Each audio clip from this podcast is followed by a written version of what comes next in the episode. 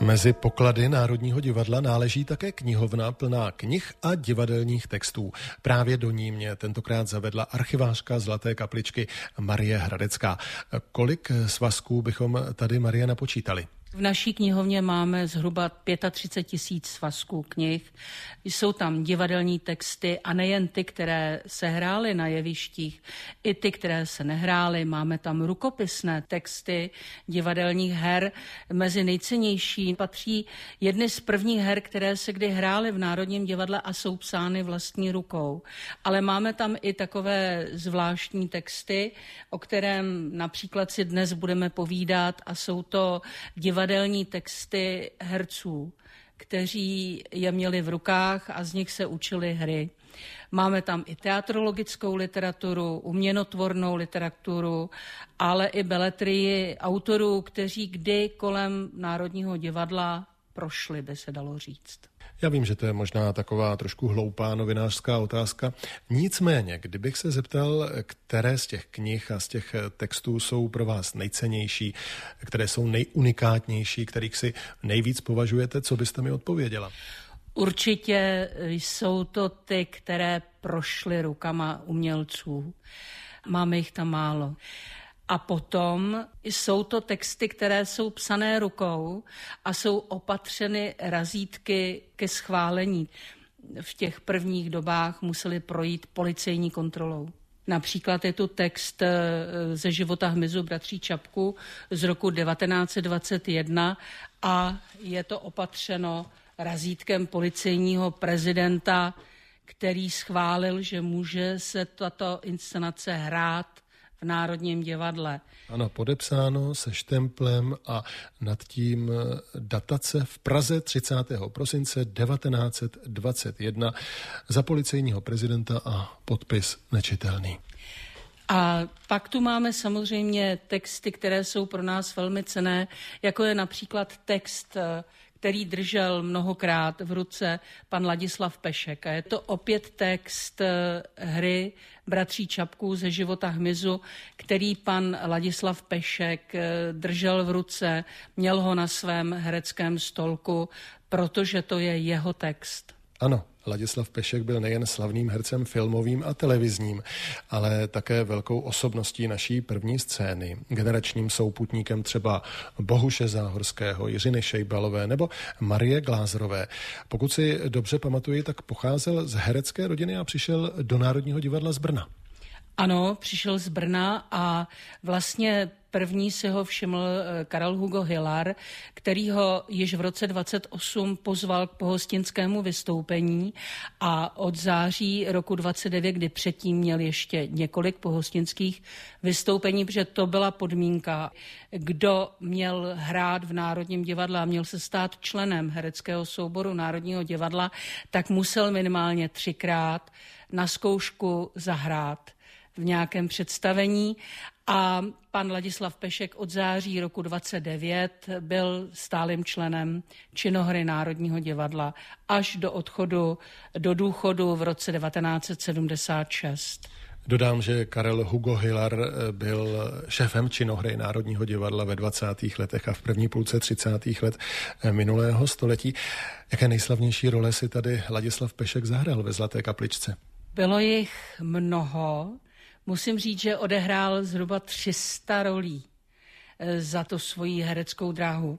Eh, jeho velmi slavná role byla role Tuláka právě ze života hmyzu, kde byl úžasný, ale i jeho role v poslední dekádě jeho herecké činnosti byla v roce 1968 eh, v inscenaci Šumař na střeše.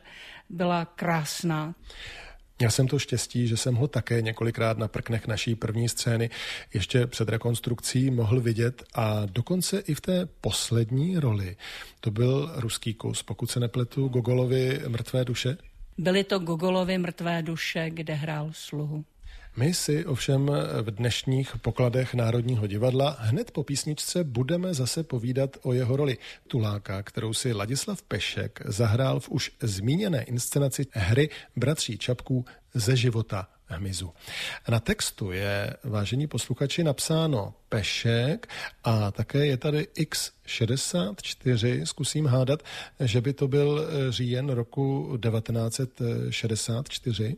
Ano, v té době začali zkoušet tuto divadelní hru, protože premiéra ze života hmyzu byla 16. ledna 1965. Ano, to si tady také pan Pešek eh, napsal červenou propiskou 16. 1. 1965.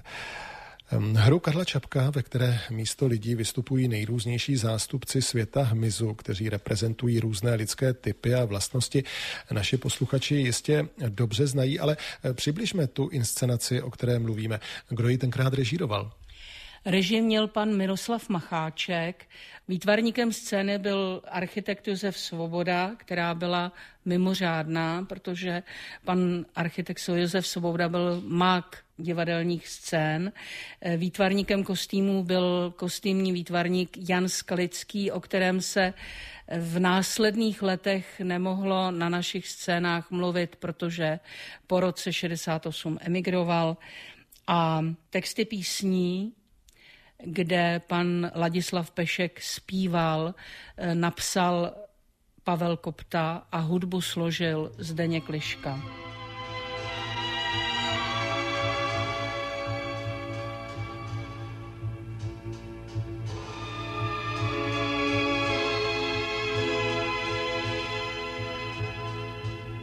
Hele, ta krásoucí krása, vždyť je to jako, jako v ráji. Ani malíř by to líp nevymaloval. A jak to tu voní. Klítie, milují vás, Klítie. Motýlí, a motýlí hrajou si. Já si tu lehnu a budu se koukat a když se nám to nebude líbit, zavřeme očička a hezky se vydadáme, tak? My se díváme právě teď eh, na program k této inscenaci. Je to program k předpremiéře, která se konala v sobotu dne 16. ledna 1965 ve 14 hodin. Mimo jiné tady také čtu jméno dirigenta Karla Krautgartnera, velké jméno té doby. No a je tady pochopitelně také spousta jmen herců, kteří s Ladislavem Peškem eh, tenkrát hráli. Ano, a jako zajímavost je, že například Felixe, motýla Felixe, hrál tehdy mladý Vít Olmer jako host.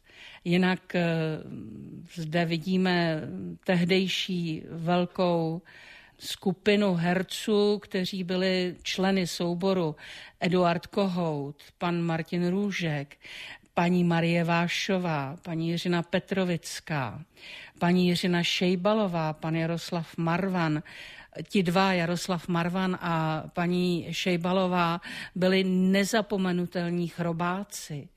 Dále Bohuž Záhorský, Josef Velda, Miloš Nesvadba, který je stále emeritním členem souboru Národního divadla, jeden z nejstarších. Ano, celá řada velkých jmen naší první scény, ale vraťme se už k tomu našemu textu, který máme před sebou. Je to takový salát, bych řekl, že, jak se říká hovorově. Ano, protože tato inscenace měla 175 repris a pan Ladislav Pešek ji měl na každém představení na svém stolku a samozřejmě podle toho je opotřebovaná. On si psal poznámky, takže například hned na začátku v úvodu si tuškou napsal vydržet ve vzduchu střelený ruce, držet smích přesže střih. Neublížit si, nebo jak... Neublížit si. Smích jako pláč tady čtu. A poznámky jsou opravdu tuškou, jak se už dnes vlastně většinou nepíše plácá čím? Plácá rukama tady, plácá že? Rukama. Tulák, ano, ano, ano. Čili psal si takto poznámky režiséra asi. Ano, určitě. Například tady si k Pedantovi napsal, že je to ničitel přírody. Mimochodem, jak tato inscenace komedie Bratří Čapků ze života hmyzu byla úspěšná? Jak ji hodnotila kritika? Kritika ji hodnotila jako z nejlepších inscenací té doby a opravdu oni hráli pět let, eh, od roku 65 do roku 70 a bylo 175 repríz. Když si vezmete, že za pět let odehráli 175 repríz, to je hodně často. Hráli tuto inscenaci nejen na scéně Národního divadla, ale i vyjížděli do zahraničí, což v tehdy bylo eh, velmi zajímavé a pan Pešek si ve svém textu ta místa, kam vyjeli, napsal. Ano, na poslední stránce. Na poslední stránce vidíme, že byli v Lublani, v Rijece v roce 68, v Beogradu, v Budapešti, v Berlíně, ale velmi slavné bylo v roce 1966 jejich vystoupení s touto hrou v Londýně.